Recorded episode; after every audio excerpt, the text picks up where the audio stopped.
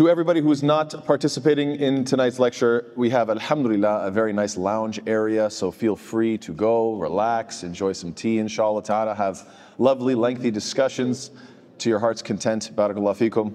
Uh, as for the rest of us, today, inshallah ta'ala, we are talking about uh, the third evidence in Islam. So we talk about evidence in Islam, and the four main ones that everybody's aware of are what were the first two that we covered? Quran and Sunnah seems very straightforward. And then third one being ijma', and the last one is being what? Qiyas. So these are the four main ones, and then we're going to go into all the other different types uh, after that, inshallah ta'ala. But today we're going to really go, uh, dive deeper into uh, Qiyas bi'idhnillah ta'ala. So bismillah. As for the definition, you know, every time you take a look at anything, studying anything in Islam, and it says, you know, it's always going to be lughatan and istilahan, like linguistically and technically.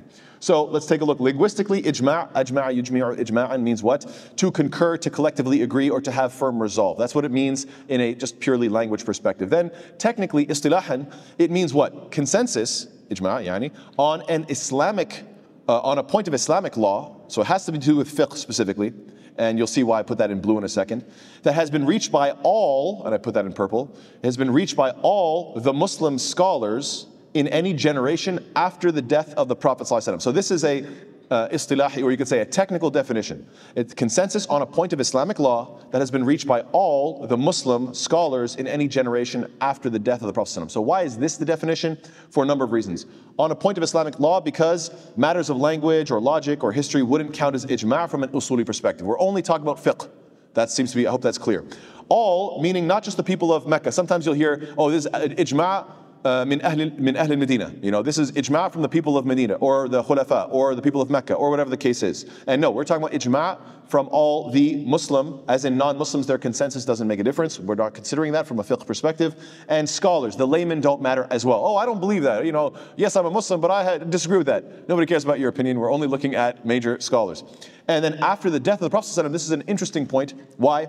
Because during the life, the life of the Prophet, his opinion would supersede any consensus, regardless of the size. Now, this never really happened, uh, but even theoretically, uh, this wouldn't happen. I mean, obviously, the Sahaba wouldn't all go against the Prophet ﷺ because he's the Prophet. They obviously submit, they're Muslims. Um, but if theoretically it happened, it wouldn't make a difference because you don't consider ijma. Like, oh, what does, what does the body of Muslims think about you know, during the time of the, of the Prophet? ﷺ? Who cares? If the Prophet ﷺ said something, that's it. So I hope everybody understands that ijma is only considered as a viable uh, question to be answered after the death of the Prophet. Now we go to that uh, source of evidence because obviously the Quran and Sunnah is first. Okay, let's keep going. What are the, the pillar? There's a particular pillar, and then there are, are, six conditions. So what are they? As for the pillar, it has to be consensus of the scholars. Seems pretty straightforward. But so that's what it is. But what are its conditions? A shurut, there must be a large number. Meaning that if theoretically, and I don't think this ever took place, but if theoretically at one point in time, there uh, uh, could have only been one or two great scholars living in a certain time period. So you can imagine theoretically that the ummah only has, let's say, one or two great ulama, right? But, and therefore, their agreed upon opinions wouldn't be considered ijma' because one or two is simply not enough. Now, I don't think this ever happened, but still, the point is just to make it clear that ijma' has to be a large number.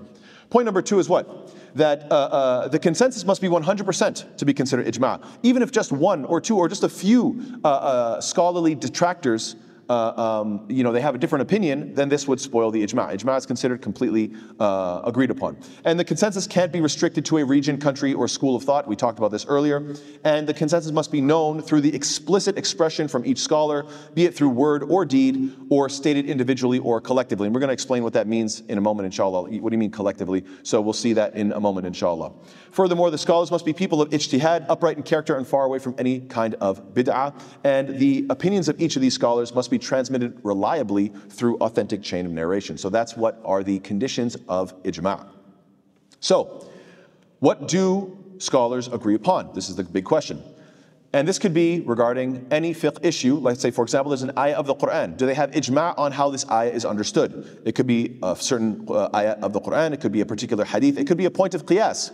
Uh, so, um, or, or, and, uh, or upon a ruling that's derived from a legal maxim, يعني a قاعدة فقهية. It could be any one of these type of fiqh issues as long as everybody agrees, therefore it is considered qiyas. Or agreeing on a point about the use of an evidence in Islam, like all the ones that we're going to study later. I know you're not familiar with these terms yet, but we will learn in, in future classes. What is istihsan, istishab, urf, sadd dhara'i, and the like, inshallah ta'ala. Now, what's interesting about this is that whatever the proof is, whether it be from a qat'i source. Remember what we talked about qat'i before? Qat'i means like there's no question about it, like for example the Quran. Or dhanni. Dhanni is like there's some suspicion in it. Like for example, a matter of qiyas. It's an analogy. Does the analogy fit? Does it not fit? This is dhanni. There's suspicion about it. However, the fact of the matter is that if all the scholars agree upon it, it gets elevated from a dhanni position to a qat'i one. So what do I mean by that? Let's give a, a, an analogy so everybody can follow along. Okay, I'll, I'll just give an analogy that I think is it's from my own mind, so don't take it too seriously. But I don't think I'm, I don't think I'm guessing too much. I think this is pretty much a safe analogy. Um, we all know that uh, khamr is haram because Allah says so very explicitly in the Quran, right? Allah Ta'ala describes khamr or, or uh, alcohol, wine, etc. as something haram. Good. Now, what about cocaine? Well, there are no ahadith about cocaine, right? Because it didn't exist at the time of the Prophet. So then you're like, okay, so what do we know about this? So then you would say, well, I'm going to make qiyas, I'm going to do an analogy and say it seems that they're analogous because they both, uh, uh, uh, you know, uh, cover the mind. That's where khimar comes from. Khimar, you know, it's the covering of the face, right? Khimar, because that's what alcohol does. It's khamr, it covers the mind.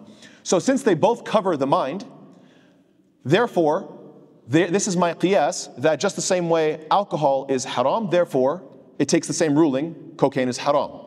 Now, I believe, and I'm pretty sure this is true, I'm pretty sure every single scholar agrees with this.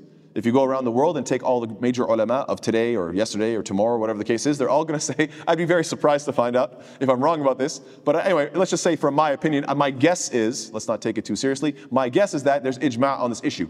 Therefore, it being a qiyas, making it dhanni or suspicious, is now set aside to the fact that, well, there's ijma' on this, therefore it is qat'i, it is absolute. It is something that is very clear cut and explicit. Is everybody understanding that point? Because if there's ijma' about it, then it gets elevated from that perspective. Hope that's clear. Let's keep going. What ijma' depends upon. If, uh, even if ijma' is reached for a particular issue, it can be that the scholars of that time agreed upon a ruling based on their context. Hence, applying an old ijma' to new circumstances may be incorrect even if the con- uh, uh, uh, uh, may be incorrect if the context isn't considered. So this is a very important point. You know, some new issue can come up right? And someone could say, brother, it's clearly haram. And you're like, why is that the case? Ijma' about this issue. Brother, you're not taking context into account, right? If you are applying an old ruling for an old context and saying that we're just going to copy paste it because of ijma', well, it was ijma' in that context. So context does matter when taking fiqh into account. So that's what it depends upon. That's one thing. Now, ijma' contrasting the sunnah. This is where things get a little bit more interesting. How could ijma' contrast the sunnah? Why? It would be for the sake of a maslaha mursala. This is a term we're going to be studying more in detail in future classes, inshallah. A public interest, a maslaha mursala. So, for instance, after a particular, any conquest, what was the sunnah of the Prophet? The sunnah was to distribute the land to the Muslim soldiers. Pretty standard procedure.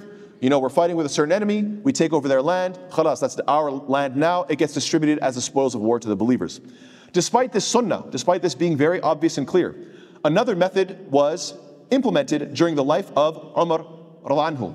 During his time, they conquered lots of land. So the scholars came to a consensus, there was ijma', that it would be better to leave that land on the hands of the people who already knew how to benefit from it. So you leave the farmers to do their business, whoever lived there, and then tax them in order to benefit the Muslims. So instead of us distributing every single soldier in all these different areas, the land was too much. There was too much land to cover. You couldn't give them all this land, it would be useless. They wouldn't know what to do with it, they wouldn't be able to have the, the workers to deal with it. This was ijma' agreed upon, although it had no precedence in the sunnah. However, it was considered a maslaha mursala. So you can see here that it seems that it was out of necessity and Allah knows best. And another example of ijma' contrasting the sunnah of, or of a public interest is what? The Sahaba anhum coming to the consensus that the Quran should be compiled into a book. This was nothing that this was not at the time of the Prophet. They did not compile it into a one single uh, uh, mushaf. They had they wrote it down on different parchments. People had different pieces of it. Yes, it was written down, but it did not get compiled into a book. Despite the fact that the Quran describes the Quran describes itself as what? It's described as a book. So it's interesting. So you could say that there's some sort of foreshadowing here, but there was never a sunnah of putting it into a book.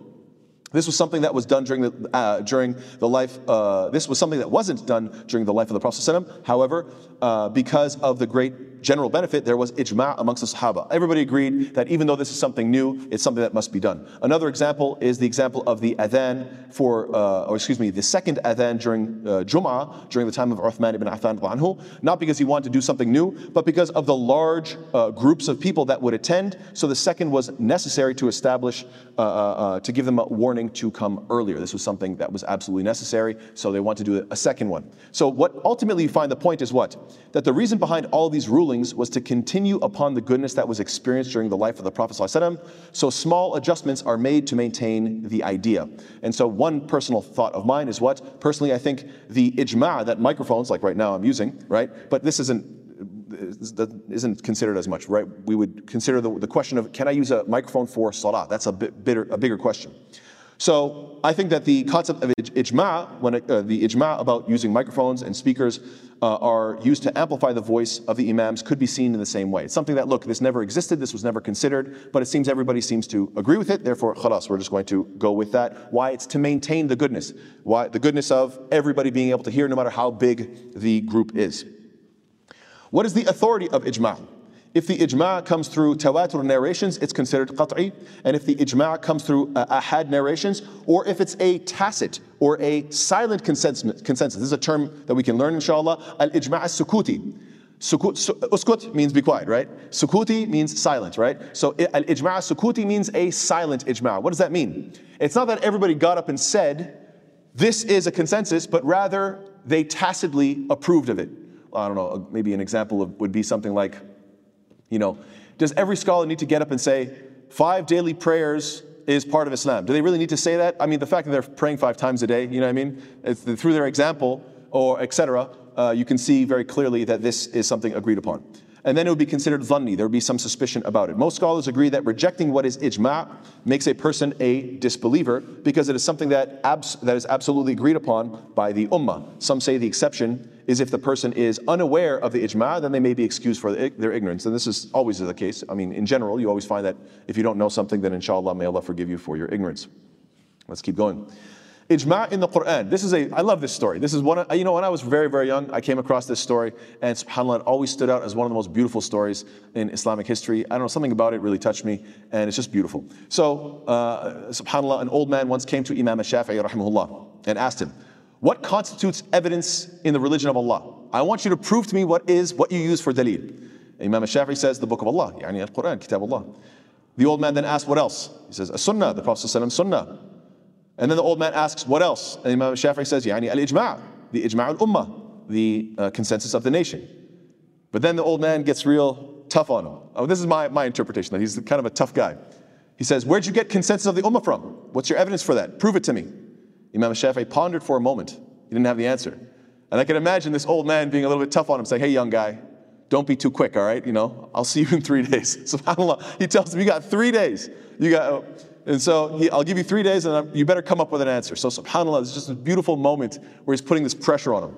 So Imam Shafi'i went home and started reading and searching. And after three days, the old man came to him, he greeted him, said salam to him, and sat down. And Imam Shafi'i said, I read the Quran three times each day and night until Allah guided me to the words. Can you imagine? This is how, the, the reason why this is so beautiful is because there's this desire for clarity on one side, and then there's the need to get to the bottom of it and in addition to that, there is a certainty that he's going to find it in the Quran. So he goes to the Quran again and again. And you can imagine, he just keeps going over the Quran. He's like, I have to get this. And finally comes to the ayah, وَمَن يُشَاقِقِ الرَّسُولِ من بعد ما تبين له الهدى ويتبع غير سبيل المؤمنين نوله ما تولى ونصله جهنم وَسَاءَتْ مَصِيرًا. And whoever opposes the Messenger وسلم, after guidance has become clear to him and follows other than the way of the believers, we will give him what he has taken and drive him into hell, and evil it is as a destination. So Imam Shafi comments upon this and says, So whoever contradicts what is agreed upon by the scholars of Islam without authentic evidence, Allah will enter him into the fire. What an evil destination. The old man says, You've told the truth. Good job You did it. SubhanAllah, I just thought this was so beautiful that he's, he's going through the Quran and you know, he's trying to find, and eventually Allah Ta'ala opens his heart and makes him see what was perhaps right in front of him. Obviously, he had memorized this ayah, but he never thought of it from the perspective of what dalil, that this is evidence for ijma'. Another evidence, additionally, is what Allah Ta'ala says, Ya ayyuhalladhina amanu. أطيعوا الله وأطيعوا الرسول وأولي الأمر منكم وإن تنازعتم في شيء فردوه إلى الله والرسول إن كنتم تؤمنون بالله واليوم الآخر ذلك خير وأحسن تأويلا O you who have believed, obey Allah and obey the Messenger and those in authority amongst you. Usually, ulul amr is considered the political authorities, right? And then Allah says, and if you disagree over anything, refer it back to Allah and His Messenger. If you should indeed believe in Allah on the last day, that is the best way and best in result. However, the word ulul amr can also refer to who? The scholars. So it just means, you know, the people in authority. Authority in what way? Usually is understood as political authority, but it could be scholarly authority as well. And therefore, Allah says, فَإِن تَنَازَعْتُمْ فِي شَيْءٍ If there is differing amongst you, then return to Quran and Sunnah. Return to Allah and His Messenger. But then the question is, well, what if there isn't any disagreement? What if there is ijma'? Well then, of course, if there is ijma', then you have to what? You have to obey who? Ul amri minkum. Right? You guys get the point? Allah is saying, Allah, as in the Quran, Al-Rasul, yani as-Sunnah, you follow, these are your primary, and then ul amri minkum, the scholars amongst you, the authorities amongst you. If there's disagreement, you go back to Quran and Sunnah. But what if there is no disagreement? That means there's ijma', therefore we take that based on the Quran. You guys get the ayah? So subhanAllah, maybe we've been over this ayah many, many times, but we never saw it from that perspective. SubhanAllah, it's amazing how the fuqaha, they can open their eyes and see what's really there. Now, the evidence for ijma' from the sunnah, alhamdulillah, there's lots of evidence in terms of the sunnah as well. But it's so amazing that even though Imam al Shafi'i could have said, I'll find one or two or three hadith, he said, no, no, no. If something is as fundamental as, as ijma' is absolute evidence, then it must be in the Quran. That's why he was so obsessively went over the Quran, because he was certain it's got to be there. And I just, that's what one of the reasons I love that story so much. Anyway, the evidence for ijma' from the sunnah reaches the level of at-tawatur al-ma'nawi. Can anybody define for me what is at-tawatur al-ma'nawi? We talked about tawatur a little bit before. What is tawatur first and foremost? Please, somebody help me out. Yeah. No. Yeah, okay. what is tawatur? Yeah, ikhwan, help me out. You're going to break my heart. What is tawatur? It means reports that have gone in so many narrations. This is why it's important when we start a class. Everybody's from the beginning to the end, inshallah ta'ala. It's kind of important. Tayyib, inshallah. So, tawatur means that you have so many corroborating reports that it's impossible to believe that it was made up. Even if none of us have been to, I gave the example a couple weeks ago. If no, none of us have been to Australia, does anybody disbelieve in Australia? No, because the idea that the whole world agreed upon a place called Australia and they're all just coordinating this lie is ridiculous, right? Even if you've never been there, you're like, no, obviously I believe all the maps and all the human beings that have been there. Because the idea that we're all have this conspiracy that this, there's this place called Australia just doesn't exist, it's, it's just all water. That's not very realistic, right? You guys get the point? So nobody questions, you know, did World War II really happen or not? There's just too many corroborating reports. Too many people witnessed it, too much history, too much video, too much etc. So there are certain things that are reported in such great number of people that it's ridiculous or impossible to believe that everybody agreed upon a lie. So when you have so many people narrating a particular hadith, it's a mutawatir hadith. When you, all of the Quran is mutawatir. That's, I want that to be clear. The entirety of the Quran is transmitted from so many chains, so many people memorized it from their scholar, from their scholar, from their scholar, from their scholar, all the way back to the Prophet. It's impossible to think that it was made up.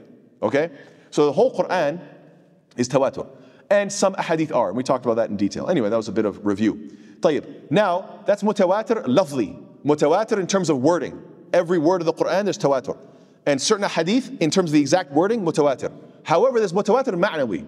Like, for example, there may be many different hadith that mention that the Prophet ﷺ prayed, and the wording of each hadith is different, right? One might mention, let's say, Asr. One might mention the Prophet ﷺ was with us praying Fajr. One was men- mentioned, you know, we were with the Prophet ﷺ praying Isha, whatever the case is, right? But the fact that the Prophet ﷺ prayed you know, you get my point? It's impossible to say that, oh, maybe it's all made up. How? There's just a gazillion reports. There's too many reports. So, yani, ma'nawi, from a, from a meaning perspective, they all converge together uh, to agree upon the same uh, concept. Ma'na means meaning, by the way. طيب. So if you take a look at all the different hadith, yadullahi ma'al jama'a. Allah's hand is with the jama'ah. So this is one hadith. Another one, the Prophet says what? لا تزال طائفة من أمتي يقاتلون على الحق ظاهرين إلى يوم القيامة. A group of people from my ummah will continue to fight in defense of the truth and remain uh, triumphant until the day of judgment. So clearly, the idea that everybody's wrong can't be the case. So if everybody agrees, then that particular group also agrees, right? You guys get the point? If everybody agrees ijma' on an issue, then that ta'ifa mansura, that, that rightly guided group, they must be part of it, and therefore it must be true. Uh, let's keep going. The Prophet says what? Uh, فمن أراد منكم بحبحة الجنة فليلزم الجماعة فإن الشيطان مع الواحد وهو من الاثنين أبعد. Whoever among you wants to attain a spacious abode in paradise, let him adhere to the jama'ah, the main body of Muslims, for the shaitan is with the one who is alone, uh, but he is further away from two. This is a part of a lengthier hadith in Musnad Imam Ahmed. I just took a small part of it. Now, these are two da'if hadiths, uh, hadith, but still you find that the meaning is still there. Even though there's weakness in it, it still corroborates the report, which is, for example, one hadith is, إِنَّ اللَّهَ لَا يَجْمَعُ أُمَّتِي أَوْ قَالَ أُمَّةَ مُحَمَّدٍ صَلَّى وسلم على ضلالة ويد الله مع الجماعة ومن شذ شذ إلى النار. Indeed, Allah will not gather my ummah or Muhammad's ummah, depending on the narration, upon deviation and Allah's hand is over the jama'ah, and whoever deviates, he deviates to the fire. And another hadith is what? إن أمتي لن تجتمع على ضلالة فإذا رأيتم الاختلاف رأيتم رأيتم اختلاف excuse me اختلافا فعليكم بالسواد الأعظم. Very interesting. My nation will not unite on misguidance, so if you see them differing, follow the great majority. Sawad like this big group of people, follow the majority, play it safe. By the way, this is really great advice, subhanAllah. Every time you hear people saying, you know, brother, come to our halaqah. We have a special halaqah. We teach special knowledge. You know, this is something that only the, you know, khawas, yani, forget the awam and nas. This is for the khawas. This is for the special people. You know, we have, I've been to places like this. I've seen these certain people that they try to sell you this, uh, let's just call it, in my opinion, snake oil. They try to sell you something special. Oh, I have a secret. What are you talking about secret knowledge? This isn't how this, this deen works. Brothers and sisters, when you know that the ummah is going through turmoil, there's division, we don't have a khilafah, you know, uh, the Prophet ﷺ is not with us, there's differences of opinion about matters, what's the safest thing to do? Stick to what is absolutely clear and known and obvious. I pray my salawat, I fast my Ramadan, I give da'wah, I call to the truth, I call to tawheed, I call myself a Muslim, right? That is the name that Allah Ta'ala gave us in, in, in, in the book of Allah. I try to memorize Quran, I try to pray at night, I try to fast extra, I try to give charity, I try to speak the truth, I try to speak up against injustice. Go, go, keep going, keep going. All, these are all, how, who can debate with this stuff, right? Someone says, no, no, but I got a shortcut. Yeah, you keep your shortcut to yourself. MashaAllah. I'm so happy for you, you and your shortcuts, and you think you're special. I'm sure you're wonderful. I want to stand on Yom Al-Qiyamah being safe. I want to play it safe. I call to Allah and His Messenger. I tell people read the Quran and read what is authentic, stick to that, and inshallah ask Allah to, to, to, to forgive me and accept what I do because I stick to what is clear and obvious. Other than that, have a nice day. That's, I think, the safest thing you could do. Is someone to tell you, no, brother, you're deviant because all you do is pray and fast and give charity and this and that, and therefore you're, you're deviant? I've even heard people say stuff like that, who say, oh, people like this, they have no spirituality. And one brother, I remember, this was years ago, he responded so nicely. He said, how, how dare you? These people have no spirituality? Oh, these guys who are just stick to the book. These people get up in the middle of the night, pray to Allah Ta'ala, crying their eyes out. They have no spirituality because they don't do your special little, you know, little groups and your special things. What are you talking about? How dare you say this? These people cry uh, uh, uh, to Allah Ta'ala night after night, which is, by the way, ijma' when it comes to, yani, tawatur ma'nawi, let's put it that way. When it comes to qiyamul layl and tahajjud and so forth, right? This is something very clear in the sunnah. So anyway, sorry for the long tangent here. So final few points, inshallah. What are the types of ijma'? Al-ijma' sarih explicit when scholars agree with their words uh, and deeds upon an opinion. Something sarih, so actually, earlier when I gave that example of the salah, that's through their deeds. So it actually is sarih, right? So maybe that was a bad analogy. Anyway, but uh, uh, whatever ijma' with words or deeds, this is sarih and obvious. However, al ijma' sukuti, silent or tacit uh, uh, consensus, is when some scholars make their position clear on a matter and the others remain silent about it, right? They should speak up, right?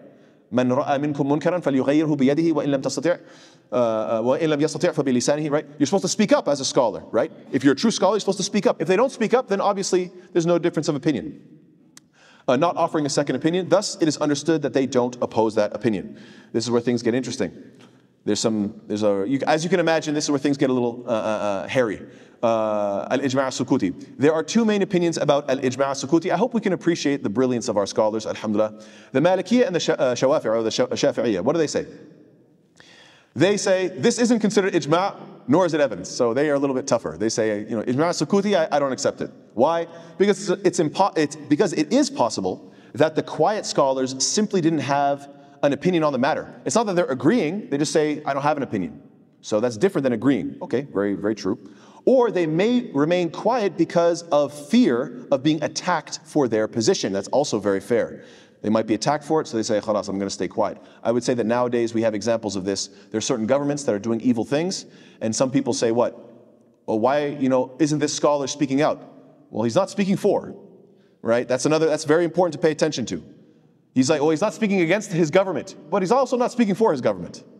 He's just saying, you know what? I'll teach, I'll teach uh, the uh, basic fiqh, how to pray and how to make wudu. I'll play it real safe. And look, man, you don't know. He's like, look, I got kids, I got family, you know. So give the guy a break. You know, subhanallah, you don't know what type of threats are they're under. So that makes sense. So in terms of the Ahnaf or the Hanafis and the uh, Hanabila or the Hanbalis, uh, they say this is considered ijma, the ijma sukuti. Why? And it's considered qat'i evidence as well. So they're a little bit more, uh, they, they, they like ijma sukuti more. Why? Because uh, literal ijma sarih, where every specialist gives his opinion on a matter is almost impossible. This idea that everybody says, no, no, I'm going to voice my opinion, it's very hard to get that. Usually, the older scholars offer their opinion, it becomes popular, and then there's no real reason for the younger scholars to keep affirming it. That's a really smart point. That's brilliant. If you studied under your sheikh and everybody knows what your sheikh said, and then you do you really have to voice, by the way, I agree with my like yeah, we know, man. You know, you, he's your scholar. You don't have to say, by the way, I confirm his opinion on A and B and C and D. It would, be, it would get it would get redundant after a while if you had to declare every last issue that you agree upon.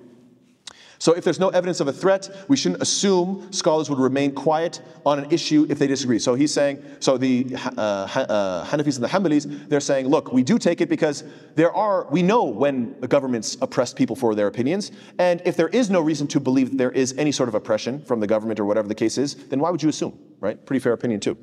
At the very least, it should be considered dhanni dalala. At least it should be, you know, uh, let's say, you know, strong strong evidence, but there you could see some room for, for disagreement, but by and large, it is considered strong evidence. Now, there are doubts about this. The Shia and the Mu'tazila say that ijma' isn't possible because having a consensus with all scholars means a number of things. It means all the scholars of a particular generation are known, and there's always a possibility that at least one scholar was unknown. Well, we'll get to that in a moment. Each one of their opinions on a, they also uh, means that each one of their opinions on a given matter is known, which is difficult to ascertain. You know, maybe you don't know their opinion.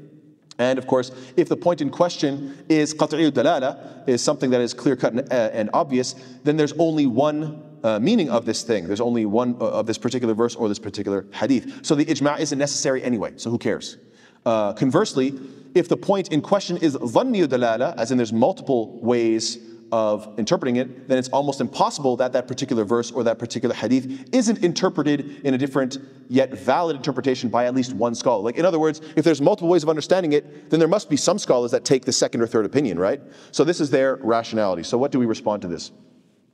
So, in response to this doubt, we would say ijma' happened with the Sahaba regarding a number of things. So it did happen. So this is the response. For example, fighting those who refused to pay zakat during the Khilafah of Abu Bakr as-Siddiq. We saw that this was ijma' people said, We're not going to pay uh, uh, uh, zakah. Abu Bakr Siddiq was the Khalifa. He says, We're going to fight you. All the Sahaba agreed. Ijma'. Done. Next, collecting the Quran and producing a copies of it. This was something that everybody agreed with. Ijma'. So the impermissibility of pig fat as a qiyas on the prohibition of its meat. Someone might say, oh, the lahm khinzir is haram, therefore the, you know, what's it called, duhan, right? The, the, the, the, oil or the fat, whatever. We can, this is halal. No, no, ijma' that it's haram the permissibility of a Muslim woman uh, marrying a non-Muslim man. Ijma' on this issue that it's, it's uh, the impermissibility, excuse me. It's haram for a Muslim woman to marry a non-Muslim man. Uh, impermissibility of one man having two wives and those two women, one of them uh, is, and uh, one woman is co-wife with her own aunt. Uh, whether it's her khala or her amma, there's a hadith that says it's haram, and there's ijma', every scholar agreed uh, that this is haram. And a mahr, this is an interesting one, a uh, marriage without a determined mahr is still valid. Uh, is still a valid marriage contract. So let's say, for example, two young people are excited, they want to get their aqd nikah done really quickly. So they're like, oh, you know, I got the wali and we got the witnesses, khalas, we do the marriage. And then they, you know, let's say a couple weeks go by and they are living together, therefore their, you know, jima' is taking place, they are, you know, consummating the marriage. Then the question is, oh, wait a second, we didn't pay the mahar. Oh my God, was this zina the whole time? A'udhu billah. You know, so they get really nervous about this.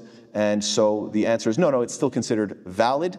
It is still a marriage, but you have to uh, give her a mahar. Like you should, you have to, you know, fix the issue. Issue. Now, what happens if they disagree? She's like, I want a big money, and the guy's like, no, no, I, I say this much, and they start disagreeing. One easy way of saying, just give mahr al-mithl. What's mahr al-mithl? It is the average. You know, you take a look at her, let's say, socio- socioeconomics class, her sisters, her, I don't know, cousins or whatever, and say, well, how much did the average get? A couple thousand dollars? Khalas, there you go, make it easy, move on. Uh, so that's ijma' on that issue. The prohibition of the six different categories uh, of interest. You can't make interest with dhahab or fidda or qamh or sha'ir or timr, whether it be uh, gold, silver, wheat, barley, dates, or salt. Why? Because all these can be used as currencies. Therefore, you can't give a certain amount and get more back because it's a currency. Same thing with money. I can't lend you $100 and say, give it back in uh, two weeks.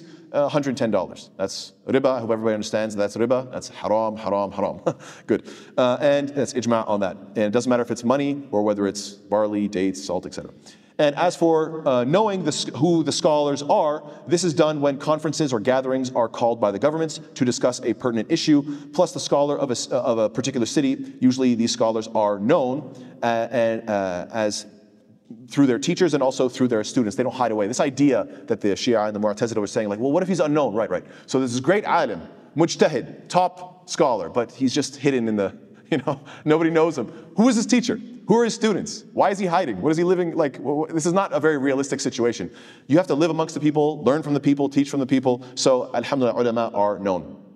Uh, and then, of course, ijma' through action. The list of examples that we just mentioned are suffice, but uh, if only one opinion on an ijtihadi matter is known, yet there weren't many scholars that commented on it, we can say that there is a ijma' sukuti or silent consensus, and therefore it would be dhanni or speculative or theoretical as opposed to qat'i. So even if there's only one or two scholars that have an opinion on a matter, and you're like, those are the only two opinions, you think, well, that's ijma', isn't it? Well, it will be dhanni. Why? Because the sukuti matter the rest of them were all silent on it, so therefore it has less weight. So I know it's a bit of a technical issue. Barakallahu fikum for everybody attending. Uh, and inshallah, we'll open up for comments and questions.